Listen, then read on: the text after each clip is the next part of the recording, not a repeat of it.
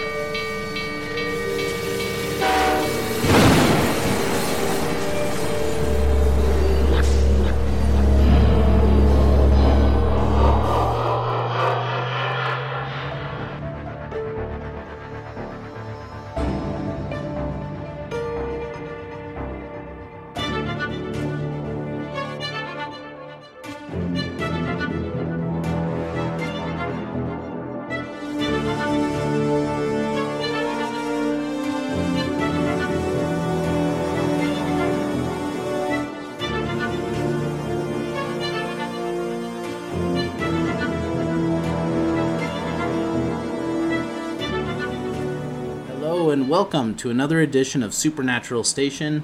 I'm your host, Roman Daniels, and joined with me is my secondary host, Jaron Daniels. Ho doggy. I've been waiting to do one of these for a while. It's been a long time. Last time we did this was like March, so it's been like three months. So I'm fiending. I know, me too. So, so you brought me here. You wanted to talk about something. What are we? Uh, what are we talking about? I think we should get back to the age old question. What do you say? Uh, angels and demons. That's one of those things that have been a subject through our entire existence with tons of stories, tons of subject matter. And I feel like with all the dark and gloom we talk about, it'd be kind of cool to just talk about some really awesome stories. I mean, there's so much good too. Even though we're in such a weird world and it feels so evil sometimes, but there's this behind the scenes heroics that's around. Yeah, I, well, I think that's kind of what like uh, for me. I believe that they that these things exist, both angels and demons. Part of the reason that I believe it so well is because w- when we live in the world that we live in, it's like we're constantly day by day is like a constant duality. It kind of reminds me of when I play. I'm gonna sound like a horrible nerdy gamer right now, but when I play Red Dead Redemption 2, shout out that game. It's amazing. I'm not really a gamer, but when it comes to that game, it's like kind of like my second life. Um, but we'll be playing it. I'll just like kill a horse. I know it's messed up, and I don't do that, and I don't condone it. But then I'm dishonorable from that one act, and then I feed my horse, and then I'm getting more honorable again. And then I rob somebody, I'm dishonorable again. And so it really is every little aspect of our lives. Uh, it's a choice. You know, it's an RPG. Our, our real lives are. Right, and then all these stories that have have come out of like in the past, right? Like you know the exorcism stories and like you know the those that have been possessed and things. They tend to have like it's almost like what you're saying. Like they have like this this karma field, and they like keep dropping in karma, like because they're delving into things that they shouldn't be delving into. Like maybe they're drinking too much, they're getting violent or abusive with their spouses, or they're just they're going through like a lot of stress, and so like I feel like demons are looking for that type of thing constantly and then they latch onto it and as soon as they have it they're like how can i keep this going how can i keep it's almost like they feed off of that energy and it's like that's like their their life force like they're like what they eat or something you know And I think it's like shame. You know, shame is a huge one for the evil side. It's uh, you're wearing a backpack. Literally, you do one thing wrong, and if you have the heart that I know a lot of us do, Like for me, if I do something wrong, I literally have this like backpack on all of a sudden of just just shame, and I think that's kind of what I mean. We'll delve into it further, but I think that's kind of like what the demonic side likes to do is just weigh you down. It's not like how it used to be in the old days, and we'll we'll get into that even further. But uh, yeah, let's delve into it. I, what I first want to do is maybe let's bring up some stories about just angelic stories. Um, Yeah, I can I can think of one. So we'll um, I'll let you probably tell some of your stories, and I've got one that is more angelic that I just wanted to tell. And I don't remember where this one came from. I don't remember if it was from another podcast or I just remember hearing this story and it kind of stuck with me. And there's several stories like this that exist in the world. And if you're a listener, if you've had a story like this, um, we, we want to hear it because these are these are some of the coolest stories out there, you know. And so I'll tell my story. I'll tell that one maybe last. But I'll let my my brother here give his accounts. But you know, it's like CNN and the media and all these media outlets. They're always like, even like the the lo- local news, right? The KSLs and the things like that. They're always telling the bad things that happen. The car accident, the murder, somebody got stabbed. So I think we're just a barrage of just bad news all the time. And I think let's just shed some light on some good, and we'll still bring in the bad because there is a, a perfect uh, alignment of that on the earth. I feel like maybe one side's even worse. Actually, the evil side feels like it's more rampant right now, but I just think it's going to be cool um, to give us some hope a little bit. Yeah, for sure. And and you know, we don't always want to tell the really dark and creepy stories. We want to, or, or even just the really oddball stories. We want to tell the things that are supernatural, and that's what this is, is exactly. It's kind of something that's not quite described as something that's natural necessarily. Like you know, when when it comes to science, this is stuff that we don't really know that much about. So it's it fits really in line with this uh, podcast, we think. So we'll dive into it. We're going to take a quick moment here, and, and then we'll jump right into these stories. Gotta fill my cup.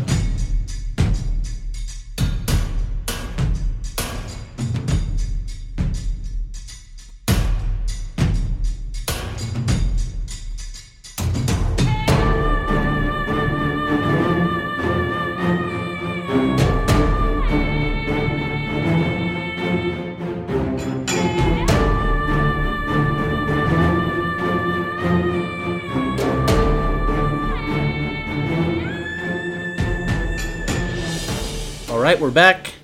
We are going to go ahead and dive into some stories of angelic encounters and possible demon encounters and all that. But I'm going to let my brother take it away. He's got some interesting stories for us to, to listen to, I think. And per usual, I am reactive, not proactive in my lifestyle, so I just barely look these up. How about that?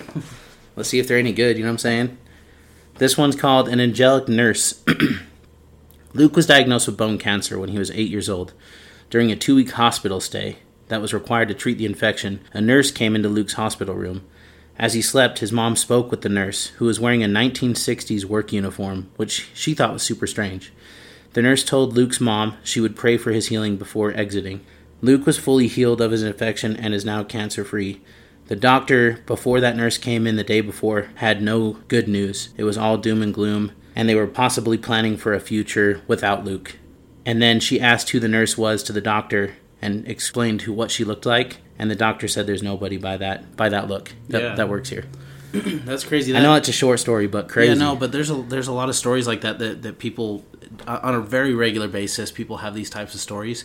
Um, it's funny that you brought this one up because my coworker, she her um, husband uh, has a sister who kind of had this problem happened where she had to go to the hospital and it was like her pancreas was having a problem and they had to put her on um, like dialysis and all this stuff and they thought that she was gonna they pretty much thought she was gonna die because it just wasn't looking good and like literally the next day like uh, she was in there for a couple days but the next day after they all thought like hey it's the worst it's just to get worse from here i think we're to lose her um, she made like a full turnaround you know like out of nowhere and she like because she had seizures happen to her um, where she they thought she was going to have brain damage too Who is this again? this was uh, my coworker's husband's uh, sister Oh wow, and she's only in her 30s like she's like you know upper 30s like um, it's too young. and yeah too young and but anyway she yeah she like pulled like after she had those seizures they're like yeah she's gonna have brain damage it's gonna take her a long road of recovery she's gonna have to learn how to talk again how to walk all the things you know and you know that's one thing that stresses me out about going to the doctor is i feel like they always like look at the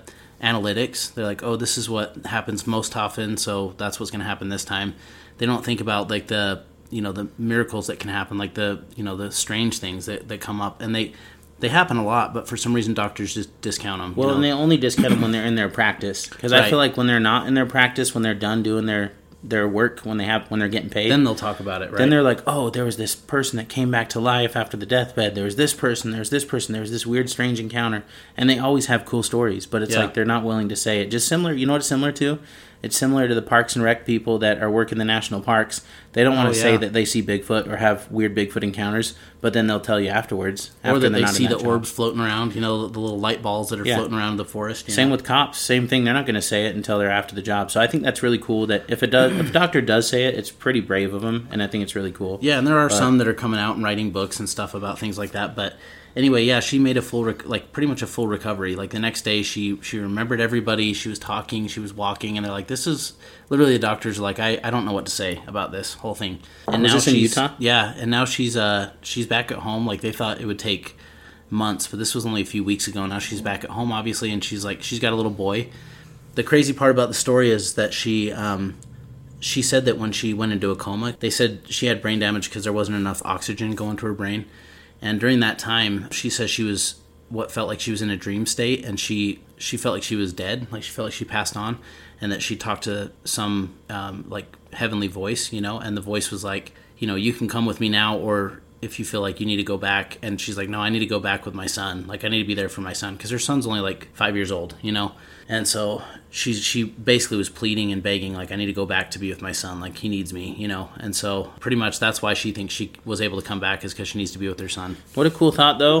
Just real quick, now that you said that, is like because I'm I'm a believer in God, and it doesn't matter what you guys believe. We're excited you're here, and it's this is a conversation place, and I'm open to a lot of this stuff too. By the way, like I believe in all the stuff we talk about, pretty much. yeah we're pretty open-minded Um, guys and I've seen things I can't explain and stuff. Right, the the fairy story. If you guys have looked into that one, oh um, yeah just Bigfoot listen, listen to any of our last podcasts. Like we just go on these tangents about things that could be possible Yeah. you know because it is anything might be possible. But the beauty of that right there that he just said is like the conversation about um, how she was in a dream state and this heavenly figure is speaking to her, um, which I would assume is Jesus at this point, or that's what she thinks too. Yeah. But what's kind of cool is like he still gave her free will, yep. And I think that's a cool reminder that we actually can change or shift the paradigm that was supposed to be into something that should be or could be Yeah. based on what we can do, Right. What it's we not, should do. It's not like everything is is chosen Fixed. for us and fixed and foretold. It's like no, you have the ability to bend. It ain't fixed like the NBA you. referees and the NBA championship. It's it's it's real talk. It's not fake wrestling. You know what I'm saying?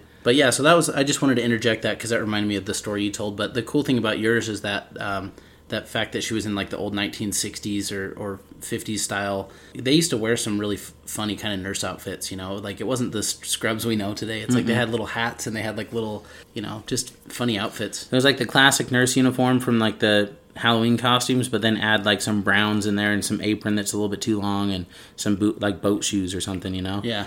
And an apron, a thing for your head, like a bonnet kind of thing. So pretty cool, pretty cool that that story is real, and that that was in 2019. Um, I do have another one. This one really reminds me of one I'm going to tell after because this one I have after this one is it just sparked it in me because I remember I, I used to go to this Christian church called Mountain View Christian Center, and the pastor there has a really similar story to this one.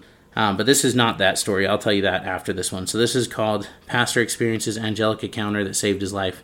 So this pastor named John Boston was driving. He's in Cincinnati. He was driving on an airport road in oh sorry Columbus, Ohio, in 2015 when he got in a terrible car accident and sent a live transformer crashing into his car. Oh my gosh. Fox 8 Cleveland reported that he was trapped inside of a burning car as the windshield melted and the f- door folded shut. No Oh, yeah, way. This when this is happening, a transformer that's like I don't know how many volts that is of electricity, but it's constantly if it's still running, if those, the voltage is still trying to get into that transformer, it's it's got to be frying his car. It's got to Yeah. be frying him. It's know? like nonstop amp- amperage, isn't it? Yeah, like oh, it's, yeah. Um, it's pure energy coming in. Yeah. So it says that the windshield melted, which is scary as hell. The door folded shut, which is also scary as hell. Boston said that that, that was right when a stranger walked up, opened the door, the literally burning door that was folding, removed him from the car to safety. The stranger told Boston that his name was Johnny and that he had to leave the scene before the first responders arrived because he couldn't be there when they got there. He never saw Johnny again, but Boston walked away with minor injuries. That's such a weird. That's such a weird thing um, for. Let's say, okay, say it's just a regular person, right?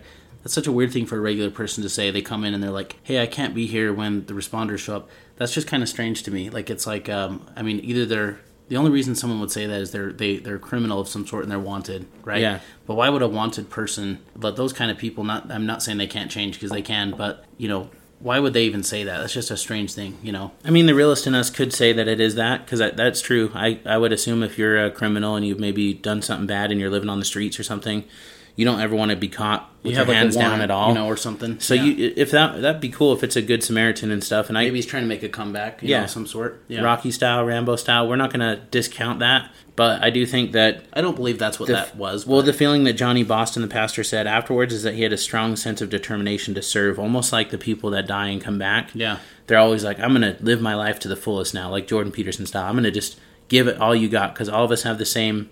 We all are ending at we some a- point. it's a finite existence, right? So why not push it Yep. your whole way all the time, no matter what? Which who's going to do that? But isn't that crazy? Yeah, that's a cool story.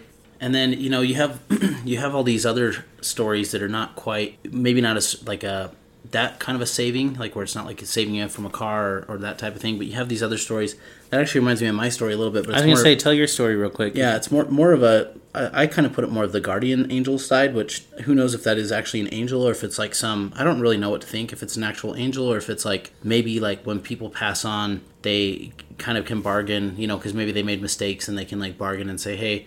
You know, I want to I want to help people that are down there now and like kind of do things to kind of right right my wrongs, right the things that I did that were wrong or something. That's kind of a popular belief, but you know, I was driving one time. This you know, I was still pretty young. I was like in my early twenties, and I was driving this little Scion XB, the little square, you know, cars. I actually That car was cool. It I mean- had such cool like height in it. You know, like it a lot felt like you were on a skateboard, but with better suspension, and then you could literally change the dash color. So it was like orange, blue, green, red, purple. You know, if you would have jacked the, the if you would have given it a little bit more height and put some cool like tires on it, you could have made it a cool camping vehicle. You know, like Or if you just drop it and stance it and put some way cool bronze wheels on it, that car cool, looks too. sweet. I bet.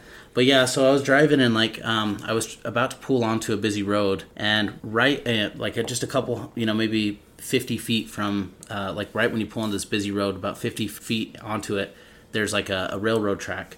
And so I'm pulling on. I'm trying to, you know, as you're trying to pull into a busy road, you're trying to like get it, get the speed going so that you can get in front of vehicles that are coming, ongoing traffic and stuff. It's like a four lane road. There's two lanes coming one way, two lanes the other way, and then there's the, middle I, section I passed the part that's coming, you know, the oncoming traffic, and then I'm like trying to get into the on a left hand turn. the lane that I'm supposed to be in, and I'm like trying to push it real fast because it's like you know it's like 35 miles per hour, 40 miles per hour on this road, and so I'm kind of gunning it a little bit, and I'm looking back, you know, to make sure I'm ahead of this vehicle that's coming behind me, and all of a sudden I look, I turn the other way, and right in front of me where that railroad track is, there's a it's a bus, like a transport bus, and they're stopped because you know those buses stop at every railroad track.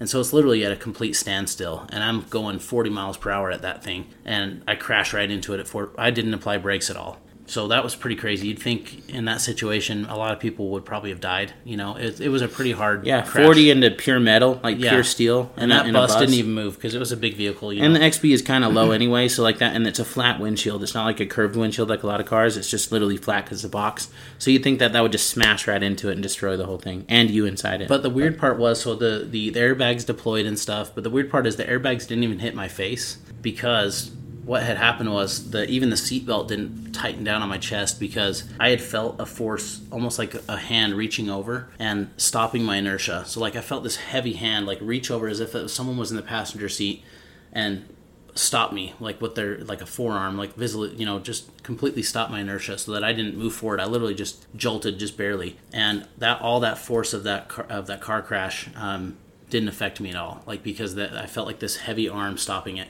my whole body from moving you know and so so I wasn't injured at all luckily and the other cool part about that story is there was only one person in that bus and they were way at the front, so they, they felt like it was almost nothing. They're like, "Oh, we got hit, I guess," but it, it didn't affect them at all. It was an older person because this was actually a ADA type bus, so they were transporting people that have like handicaps and other disabilities and stuff. So that was even worse, and so I was terrified that you know something bad could have happened. But you know, it was just crazy that I didn't even feel the movement at all. Did the airbag airbags deploy? Yeah, they they deployed. They didn't even hit me in the face. You didn't have the whip marks on your face or No, anything. it didn't even touch my face. See, so that's how you know if somebody's like, "Oh, it's the airbags that hit your chest." No, it's not because you would have had cuts all over your face and like the only that thing that extra. happened to me is I got a little bit of burn on my arm, like because the way I was holding my steering wheel, I got a little tiny bit of burn, like where it singed the hairs off of my arm from the airbag coming out, because that thing come out at such a fast speed.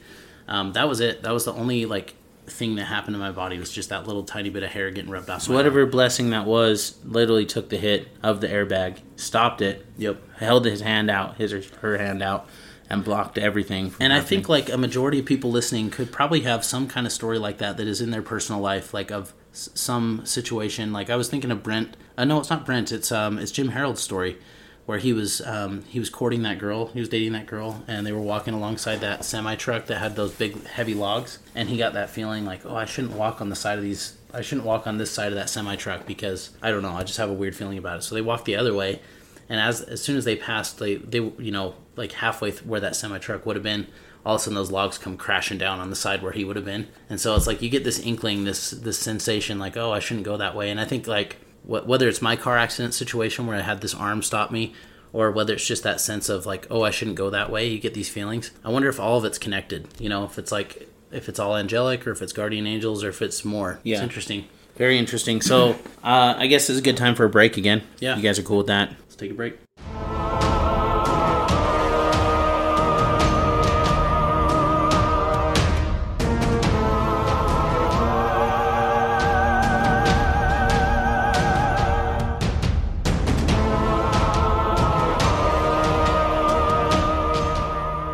When you look at it, we're back. When you think of it. So, one thing that's pretty cool, that story I just told right before the break is very, very comparable to this other story that was an actual pastor that I went to church at. Um, his name was Pastor Siegfried, super cool guy. Literally looked like Tony Stark from Iron Man, but a little bit older. Really s- good smile, looked like the Tin Man from um, Wizard of Oz with his smile. Like just pure, nice cheekbones, you know what I'm saying? And Do you still talk to him at all? I don't talk to him, but I do see his son on Facebook quite a bit, and he has a really happy family, and they they all seem like they're doing really well. But Siegfried stepped down not too long ago, mostly age, I think. He was in his, I think, mid 60s when he was pastor. a lot of Looked really good for his age, though. But he would always, you know, really cool guy. He started telling us a story one time about him and his wife when they first got into pastorship, or before they became. No, it was right when they became pastor and pastor's wife. It was literally like their first or second year. They took over this church, and they had to. They didn't have any money to pay for rent and an apartment because they were just getting stifled church money, basically the money that the church was providing. They had this small like shack that was right on the side of the church, and it was a house. I mean, it had a. It was literally. He's like it was like a studio. It had a small bedroom and then a little kitchen and a bathroom, and and that was basically it. And he's like, my wife would be home and I'd be at church and I'd be praying and I'd do these different things. And he's like, and then I would come home late and I always knew that her dinner was being prepared. And this night we didn't have a ton of money at the time, so she was making some ramen noodles or something super basic, but she, she always liked to spice it up and make it better than it was. So he was like, Oh, it smells good. You could smell it from the window. He comes inside. He's like, Hey, baby, what are you making? She tells him. He sits down. He's had a long day. And he said, I remember sitting on the table. My wife's still cooking. The window's open, so there's, you know, it's venting and everything. And it's in the middle of winter, by the way.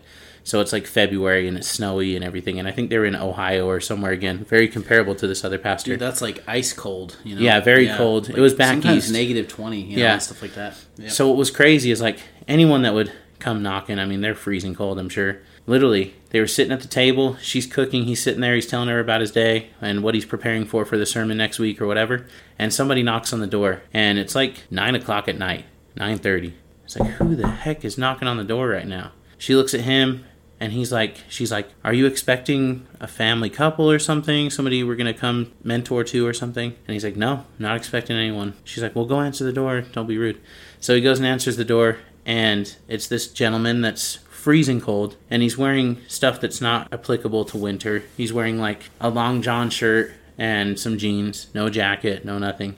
That kind of reminds me of the Black Eyed Kids thing that we. Talked I know. About. I was literally also- thinking that. But but also, um, like I just wonder if if these entities that come from uh, different existences, like different planes of existence, different. What's the word I'm thinking of? Anyway, Alternate universe, or yeah, they just they come from different dimensions or Dimension, something. Maybe yeah. maybe they're not subject to our same field of like of temperature and those kind of things. Like they have they can create their own, almost like UFOs, which is a different topic. But yeah, that's interesting. Keep going. Well, though. he did say that the dude looked like he was literally freezing to death, and Oh, he was shivering and everything. And he just goes, "Hey, sir, I- I'm sorry to bother you. You're the only house around here that has light that I can see, and I, I'm just freezing. And I'm wondering if I could maybe come in for a few minutes."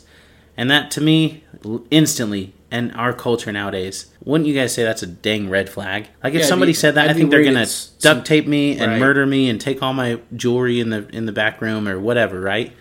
Well, especially someone like me who listens to way too much Mr. Ballen. You know, there's all these true crime stories of like crazy oh, situations yeah. that come up. Any of you lady No. listeners, you ladies, I know you ladies, you guys listen to so many murder mysteries. You guys would be like so scared right now. You, I know you wouldn't open the door, even if your husband's saying we're going to open the door. But and I would feel the same way. I'm, I'm with you. For some, and Siegfried, my pastor at the time, super cool guy. He would help anybody take shirt off his back, but he said, um, yeah, we're just about to have dinner, and he he felt weird about it at first. But his wife from the other room said, "Let him in, bring him in," and he was weirded out by that because she never says things like that. She's like, "We have enough dinner. We're gonna feed you. Does that sound okay?" And he comes in and he's super cheerful and he's like, "Oh, thank you so much. I'm freezing out here. I'm not from around here, and I again red flags to me. This sounds like a Ted Bundy story starting, right?" Right.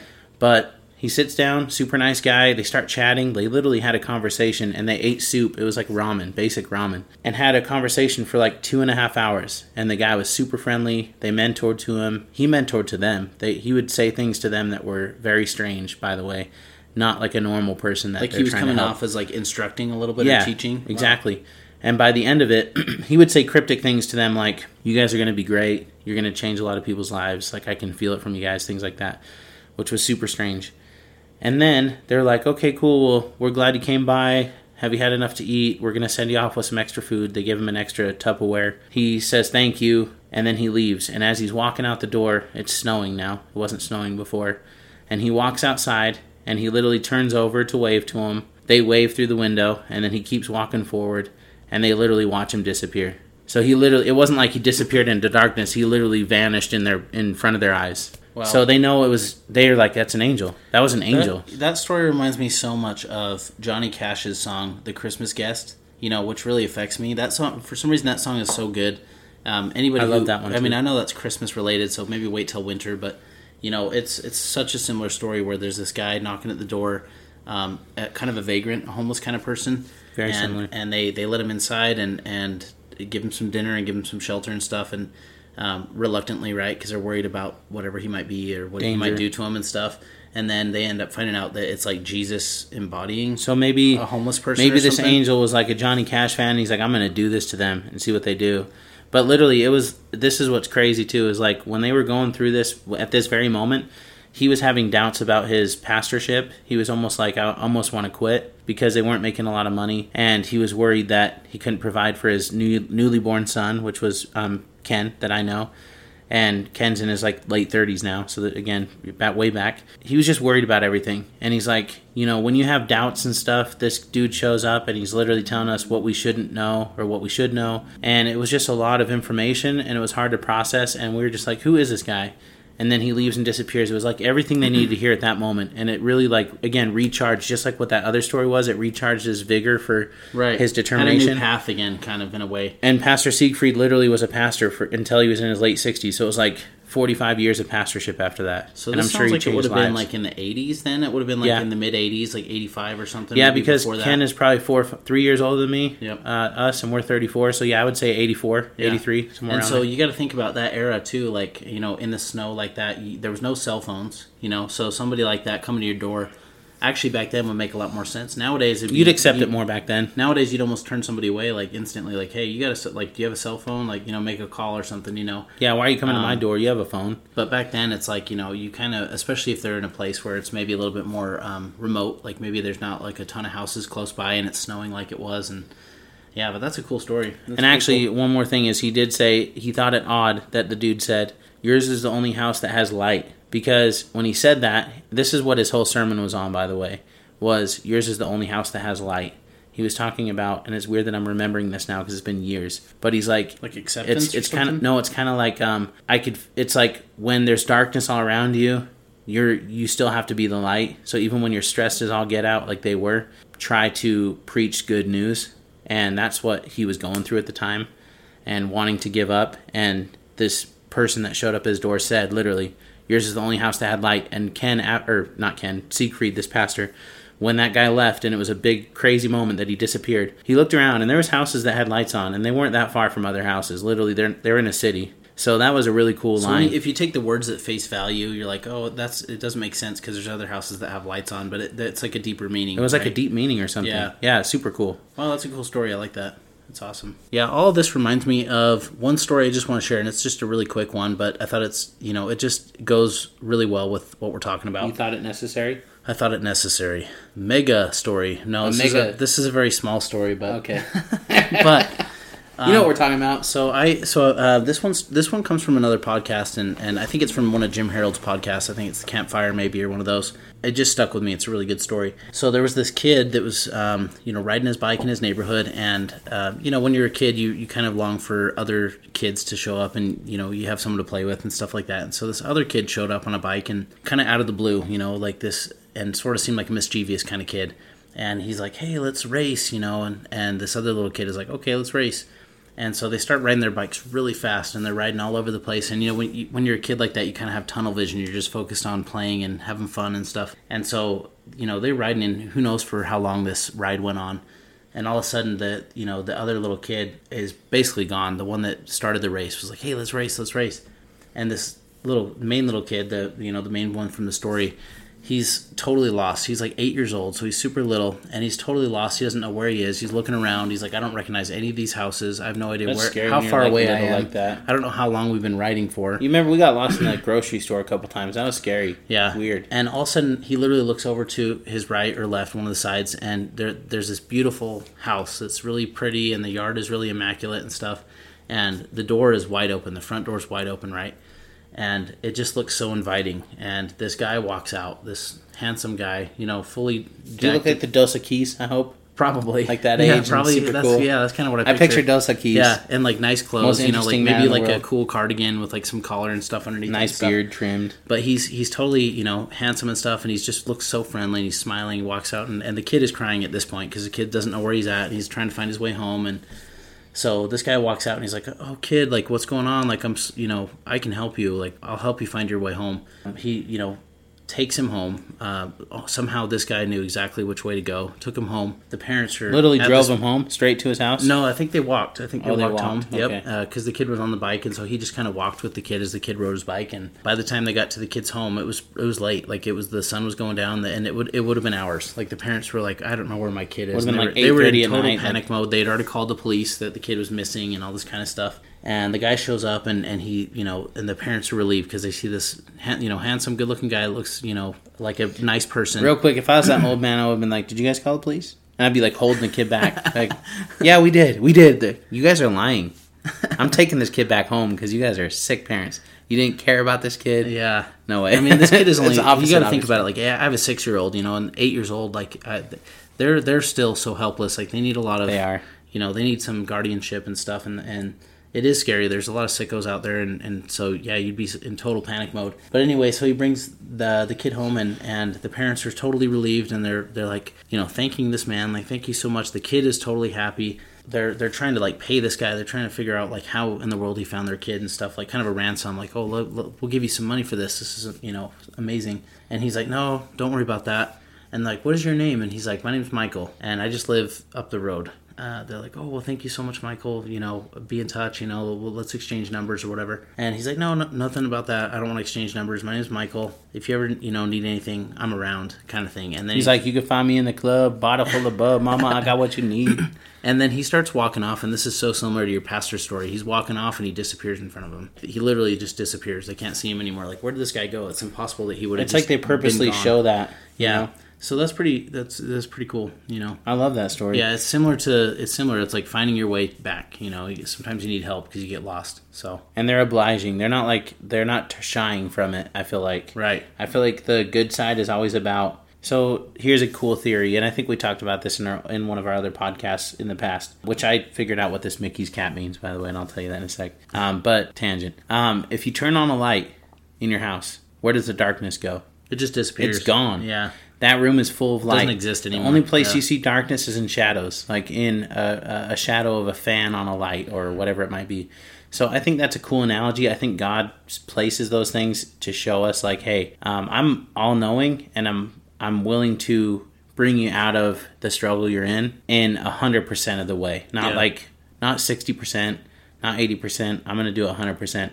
Where light will just convulse over all of darkness. Right. So I think that's pretty cool. It's like all consuming. It All-consuming, It reminds me. yeah. Um, it reminds me of when you're a kid, how like you want the lights on when you're scared and stuff. Like it's a natural thing for us to kind of feel that way too. Like the evil things can lurk in the darkness, and it might just be like a, a survival situation. Like maybe Yeah, part as of it's we're instinct. evolving or something. Like we, you know, at nighttime we know that the there's predators. for me and you, part of it's instinct, but for me and you, it's Are You Afraid of the Dark? That clown episode that scared us it's so that, much. and it's it's it's our history with the paranormal. We've Oh, had yeah. situations that always happen at night, almost, you know, and stuff. Always. But yeah, like you know, like it might be a, a survival thing. Like maybe you know, like you know, cougars are hunting at night. Um, you know, bears, are out at night and they're Yep. looking for food and stuff. And so maybe just Homo sapien, like as a as as an uh, survival situation, we just realize, hey, there's predators out there, and at nighttime they're more prevalent. In the old days, like the cowboy days, when it was dark, you went inside. Yep. You, it's not like you'd hang out outside like we do now, where you have cars and you're driving around, you're going to clubs, you're going to restaurants, hanging out with friends, meeting with different people, going to different houses. I'm on 100% right now. It's it's different. Back then, when the darkness hits, you go inside, and then you wake up early. So people would go to sleep at like nine o'clock. They'd wake up at five, six in the morning. Yep. It wasn't like it is now, where I go to sleep at 12 in the morning, one o'clock on a weekday when I'm supposed to be working the next day, and then I wake up at 7:30 because the light's shining through my window. yeah, It's different, but yeah. But now we're gonna we're gonna dive into a little bit of the creepy side of things. You know, the the demonic side. Um, kind of talk about that and talk about like theories, thoughts, maybe some stories. yeah, what I find interesting is like why do specific beliefs, I guess, church situations. Um, I could name a few. Being here in Utah, especially, there's like it's like they don't want to talk about this scary part of it. Yeah. I don't know why. I think it's probably better to bring it to the light. Like I was just saying, um, let's talk about the scary because the scary exists. You can't get away from it. Mm-hmm. It's like it's like a person saying, "Oh, life is going to be good your whole life," and then you get out of high school and you're like homeless because you, You realize that's not true. spent too much money on credit cards and Yeah. you tried to be an actor and you like lost all your money or something. That because your parents taught you something. Like no, we should definitely talk about both sides because it, we're gonna equip. Not like we're we don't understand this either, but No. it's there's truth to both sides. We're gonna take a real quick break here.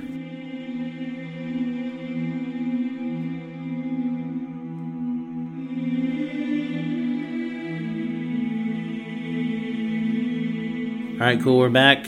Thank you guys for riding and rolling and rocking and rolling and whatnot with us. There's a yin yang in life, right? There's the evil and the good, and it's I like hearing about both sides because not that I like it. I mean, the evil side is evil, and we don't want to be a part of that. But I think Yeah, getting to know it is important. you don't know you don't know where you're at unless there's differences like the duality right like you don't know where like if you're like really good or you're really bad there's no such thing as either unless Exactly. there's a good or bad you Yeah. know? and so i think that's why it does exist that's why there's a, I think so too. a pull and a push and all that And stuff I think it's good to know your enemy. It's like um, it's I'm a huge basketball fan. If you don't already know, both of us are. Um, and I think watching the scouting report is very important. So knowing who what Steph Curry's going to do. If you're Donovan Mitchell, you have to guard him.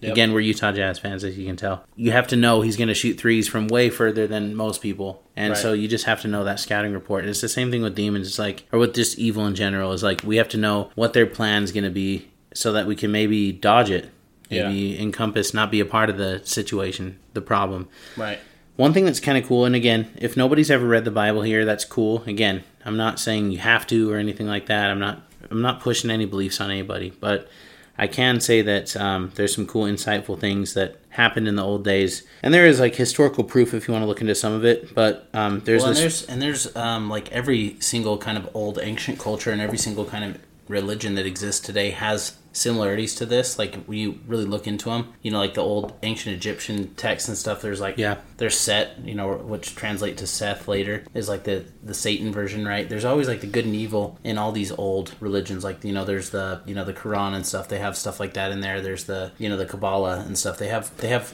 good and bad in in their teachings, and it's not just you know I think every single culture has good and bad. Right. So, Yep. like again, believe what you want to believe. Um, if if something gets a hold you, great, you know, in a good way. And if it's a bad thing, you'll be able to maybe tell. But this is kind of cool. Um, it's the New King James version of the Bible, so it's Matthew twelve forty three verse, or sorry, Matthew twelve verse forty three through forty five. It's called the unclean spirit returns, and I think this is kind of a cool verse because it's like this is what this, and I'll get into that because this is what I think demons do and that's kind of why I'm bringing this up. But it says on verse 43 when an unclean spirit goes out of a man, so it got cleansed, right? He goes through dry places, seeking rest, and finds none. that's a weird thing to me. Mm-hmm. So he's he can't find a spot, I guess. The demon Goes through dry places too. Like that's a weird. seeking rest, which is funny, and, and, and there's a lot of other Bible verses where it's like the evil seeks rest and they can never find it. That is true. Like they're kind of like in a place where they can never right their wrongs because demons. Let's just get into this really quick before I finish this verse. Demons are fallen angels, right? In old text, they are the ones that were originally angels. They were never human before, so I think they have a different judgment than like humans do. They were completely blameless at the beginning, and so they knew what blameless meant, and they still denied it with the devil. So that's why they have a harsher punishment than like what a human would have. And so like they just seek rest, they never find it, right? That whole whole kind of thing. That reminds And me so- of the Barbossa, where it's like when the you know the cursed pirates, how they're like, you know, I touch a woman's flesh, I never feel her her warmth. Her warmth again. I, eat food, I never taste Taste it. the Like, can't yeah, that can't quench thing. my thirst That's and my flavor. That's crazy. Yeah. And in the mortal the Immortals is for me the Immortals is like it's a creepy show kind of. Henry Cavill, shout out to him. Mickey Rourke was creepy as hell on that show. But the um the, good, though. there's these creatures that are like caged and they're like that's the demons in that story and they like get loosed. They like get broken out of the cage and then they're demolishing everything in their path and they're really creepy. And I think that's kind of what I picture demons like they're they're caged by the creator in a way and they don't have a lot of power but somehow they're like loosed because of what what the world we're in right now Mm-hmm. and then they're going to be caged again or something you know and it's like that kind of feel so if ever you if you haven't seen the immortals watch that that's kind of what it reminds me of. Is of that the one where they have the the, the statue bowl that they Yep, they it's get like Greek gods, like they used yep. to do in the Roman days, and they Oh, wear that bull that's helmet, sick. and then the Mickey Rourke that. character's creepy as heck on it. Henry Cavill, shout out to him, Superman, always my Superman, no matter what. Hashtag he's always our favorite Superman. Oh, yeah. and they better bring him back. They better. If they're smart, they'll listen to DC fans like we are. So on the Bible verse here, going back to that, unclean spirit returns, verse 43, when an unclean spirit goes out of a man, he goes through dry places seeking rest and finds none. Then he says to himself, Hey, I'll re- return to the house from which I came. And when he comes, he finds it empty, swept, and put in order. He's like, Oh, cool, it's a clean ass house. And he then he goes and takes with him seven other spirits more wicked than himself, and they enter the dwell there. It's it's you know what it reminds me of? They dwell there, and then the last day of the man is worse than the first. So shall it be in the wicked generation, which is the wicked generation could be right now. Who knows? This world's crazy right now. But it's it's kind of like saying like this. It's it's funny. You clean your house, and if you're not like fixing it, if you're not fixing the problem, then seven more worse ones are going to come with it that are even worse than what you thought. What I see from that is it's a victim mentality. I think demonic culture is all about gang. You, have you ever seen gangs? What do gangs do when a, when the Sur Thirteen and these different gangs, if they're um, they see a, a random person walking in an alley, down an alleyway, they'll attack that one person. There's eight of them hitting them with a baseball bat, and it gives them status. uh-huh. Yeah, and if you separate the eight and you just go with one, a lot of the time they, They take off. They won't do Yeah. anything. Yep. I think that's what demonic culture is about. It's like, oh, we have more power because there's more of us. Like we Like, have to gang men- gang mentality. cowardly. Yeah, Yeah.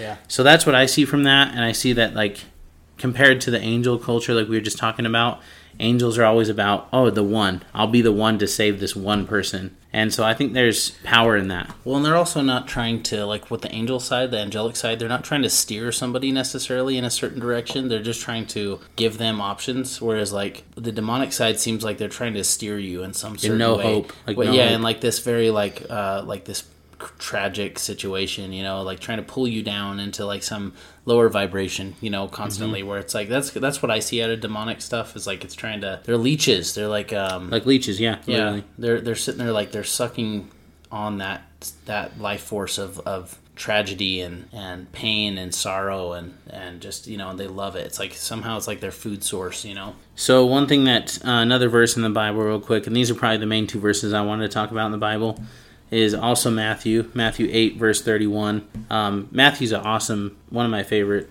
books of the Bible. It's super cool because it's just real. It's like real, and it's we understand it as a people nowadays. Like in the twenty twenty two year, we kind of understand where he's coming from, uh, as opposed to like the Luke and these weird like Because he was like enthusiasts. he was like a hard worker, right? He was a guy that like was a hard worker that kind of didn't really believe in like miracles, didn't really believe in like the you know that he was like the tax collector, so he was like seeing it from the outside, like Mm-hmm. Not so much what most of the other guys like Matthew or Mark, Luke, and John, which also write very similar Bible verse Yeah. their accounts of the same situations. I like Matthew's probably the best because it's it's the closest to It's most relatable. how we feel Yeah. as a people, you know. But this one says Matthew verse or chapter eight verse thirty one. The demons beg Jesus, "Why, if you drive us out, send us into the herd of pigs." It's kind of like what I wonder about that is why would they want to go into a herd of pigs as opposed to being out in the air, out in the open, not being like enslaved in a body? I don't know what that means, but I do I do think Could that could be a metaphor. it Yeah. could be a metaphor, but if it's reality, it means that their reality is um, not very good. If they're trying to drag people into that to be in reality, chaos, like it's a pigsty, you know. A like pigsty, they- yeah, and, and and it's also it's dirty, it's grimy, it's it's a place where everything is eaten. Like pigs eat every kind of food you can imagine. You throw a pig in front Oh, yeah. of a pig, they eat it. You know, Oh, yeah. like it's just uh, they'll eat everything in their path. so it's like a it's a chaotic realm. Like So you know my I mean? thought on the demonic thing is that their gang mentality. They'll eat everything in their path. It's a very animalistic vibe, and then no um, order. There's- there's, no order. no it's order. completely opposite of order, right? And the last thing that I can say about the demonic culture is that yeah, a lot of you got might might question like, oh, in the old days there was a lot of demonic possessions, like where they were literally in a body, and that's true. I don't see that as much anymore. Um, I think a lot of that, in my personal preference, is that when the Holy Spirit came, when God said, "I'll give you the Holy Spirit as a as a helper until I come back," kind of thing. That maybe did some fairy dust thing, sprinkled something in the in the whole world where it's like they can't access human bodies as easy. It's almost like the Holy Spirit's like an extra shield to like protect the whole world from any demonic possessions at the time until he returns. That's what I think it is. Um, I also think that there is still that happening though. If you've ever looked at, maybe look up a video where there's like, if you guys want to see this, it's creepy as hell to me. Yeah, I know what you're gonna say. We But there's talked a that- little bit off air on this. And Yeah, there's this girl video. that's like looks like she's out of her mind and she's in the back of a truck and it looks like it's Colombia or so look up like South America demonic possession girl or something. Argentina, maybe Argentina. Yeah, She's sitting in the back of the truck, and these cops are talking about what they're going to do with her and what they're trying to figure out. And she lit. Everybody says, "Oh, it's drugs." No, like if you look at the way her face is, it's it could. I guess it could be fentanyl or bath salts because I've seen some weird shit with or weird, weird stuff with bath salts, but it looks like a different person looking at you, and that's what scares it's me about like it. as, as if you're pausing every frame, like frame by frame, like because you can see it's a video and stuff, and like you can. If you pause frame by frame, and it looks like the face is just like changing. it's different. It's you know? different than the girl it was supposed to be. and you know, and, originally and this this this person looks like she is like she's tormented. been so tormented to like she's very thin, she's very skinny. Um, she's Well, and she uh, should be know, pretty. Like, uh, uh, if you look at her, like it looks like a pretty girl, but Yeah. not really. Not when you're looking at that face, looking But like at when you you on look at all of the supposed, you know, uh, possession accounts that have happened in our history, even the ones in America and stuff, like that's how people start to look. Like as they've been possessed, it's like they they do stop eating, they get really thin, their face starts to literally change and start look a little bit more like um, animalistic. You know, um, let me they ask- start living in an animalistic way a little bit more. Let me ask you this real quick to kind of end on this or help with this. Roman, what do you think of the nowadays demonic possession? Do you think that here's what my personal belief is, and let me let me ask you what you think of this. I think that the nowadays demonic possession after the Holy Spirit showed up is more or less um, it's using our own crutches against us. It's not so much being a full possession of a body. It's saying, "Oh, you're addicted to this. I'm gonna I'm gonna fuel that fire. Yeah. I'm gonna hold on to you as a backpack. Same kind of thing. Yeah. Oh, you're addicted to this. Cool. Nobody cares about you. It's the whole like, oh, Yeah. nobody cares about you. I'm gonna make this worse for you. Yeah. And then you feel this shame and this this and that. That's what I think it is nowadays. Yeah, I I think agree. that's their new way, their new tactic through media, through music, through Well, that's what I was gonna say too. Internet. I I think they use a lot of like, um, like sort of propaganda in a way. I think that they like uh, they they try to brainwash us into believing a certain way, like, um, and and that's and that's what I think they really feed off of now is like trying to get the the entire society to believe a certain way and to Yep. and to go along with it and to like it and to to actually like think something that's actually evil is good somehow. doesn't Like, that sound like now? that? doesn't that know? sound like right now? Oh yeah, Like That's literally, definitely what that's what's with. happening right now. Yep. And it's different than any other time in the world. And that's when the older generation, even the our generation's like, wow, we've never seen this growing up in our entire life. This is something way different, so unique. Yep. So who knows? We could be in the last days. I don't know, but it's it's kind of cool to see these two aspects, right? The angels are so much hope. The demonic side is so much fear. Well, and one thing I see is like with the, with the angel stuff is like you can ask for like here's one thing I've I've noticed from stories and also just personal you know situation is like you can ask for angelic help and stuff and sometimes you just don't get any response you know? Maybe it's not the time maybe that it's not you know they're not meant to come down like they're because of the free will thing whatever. Mm-hmm. but like with demonic stuff like you have to be so careful because you can easily invite and like you have to invite. Like that's the thing is like with demonic side they they don't just show up. You have to do something that invites so I think them and and you may not know that you're doing it. Like honestly like mentally you're not thinking that you're actually doing it but you are and like that's the scary part all the old stories of old that are anything evil minded, you have to invite them in. Like, have you noticed with vampires, you That's have to invite them the in. vampire thing comes like, from. oh, knocking Yeah. on your window, let me in, I'm hungry. It's like, By the way, we're gonna do a vampire story because we have a couple really good vampire stories that I haven't told my brother about that I really want to cover, and so that's that's gonna be a future show. that's and news to me for sure. I- I'm excited. I, I'm I'm not really sure on the vampire thing that there's a possibility there that, that they were real, and then maybe they are real, but I'm just throwing that Throwing out there. that out Yep, there. Yep. So there's that. Then there's like the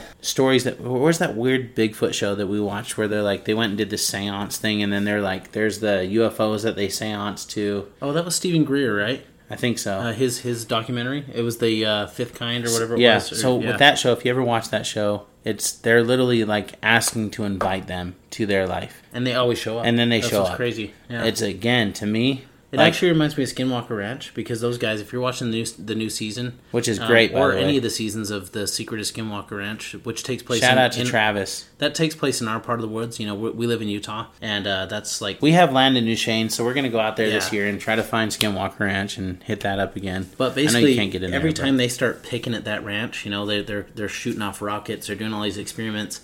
These UAPs show up, these unidentified uh, aerial phenomenon or flying objects start showing up, and it's funny because it's like it responds, you know, or things. It's like start you're happening. inviting it and then it shows up. It's a it's it's so it makes me wonder like even the alien thing makes me wonder if it's a demonic thing. That's what I was gonna say. Is I feel like a lot of this stuff is connected, and you be the judge of that. But I, I I'm personally feeling like there's some connection there. Yeah. But yeah, it's this is hella interesting. And hopefully, you guys got some cool stuff out of this. Yep. And we're basically right at the end of this episode. We're almost at an hour right now, and uh, we appreciate everybody who's listening to us, who's you know who's there with us on every episode, and share the you know share the show if you like what you hear. If you you get something out of the show at all, share it around with your friends and family and stuff. You know that's the only way that we continue to grow is people sharing word of mouth, you know, that kind of thing. I myself, as a podcaster, all I do is listen to podcasts on my free time. Like a lot of times, Literally like, every day at lunch, my lunch. lunches. That's yeah. all we do. You know, we listen to stuff that we're and we're inspired by these other shows like Jim Harold's shows and uh, Mr. Ballen, Brent even though that's you know Brent. true crime and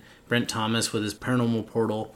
Uh, Wes with Sasquatch Chronicles. Believe There's so many different ones, but and I would definitely look into all those great shows because they're out there. There's so many great shows. You know, the fact that you're listening to us is humbling to us. You know, Oh, yeah. for sure. And share it around if you're interested in it. And um, thank you guys so much for listening to this episode. If you got something out of it, definitely write to us. We've got uh, a Gmail. It's uh, supernaturalstation5 at gmail.com.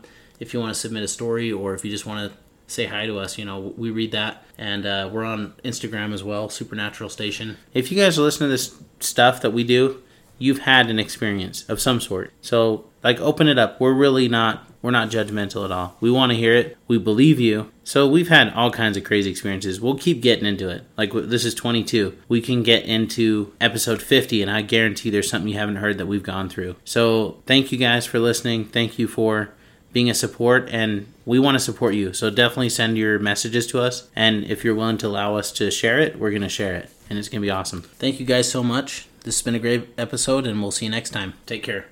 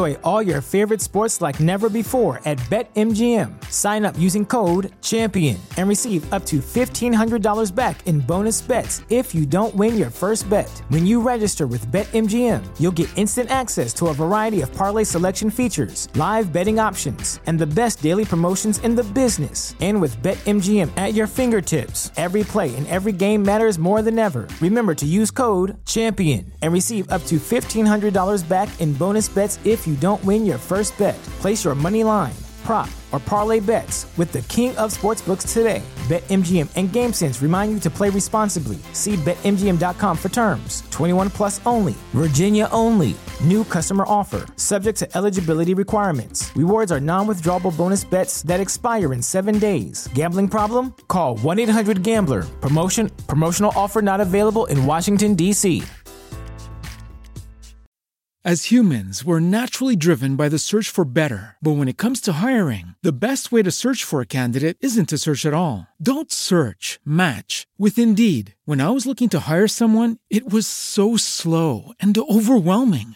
I wish I had used Indeed. If you need to hire, you need Indeed. Indeed is your matching and hiring platform with over 350 million global monthly visitors, according to Indeed data, and a matching engine that helps you find quality candidates fast. Ditch the busy work. Use Indeed for scheduling, screening, and messaging so you can connect with candidates faster. And Indeed doesn't just help you hire faster. 93% of employers agree Indeed delivers the highest quality matches compared to other job sites, according to a recent Indeed survey. And listeners of this show will get a $75 sponsored job credit to get your jobs more visibility at Indeed.com slash podcast. That's Indeed.com slash podcast. Terms and conditions apply.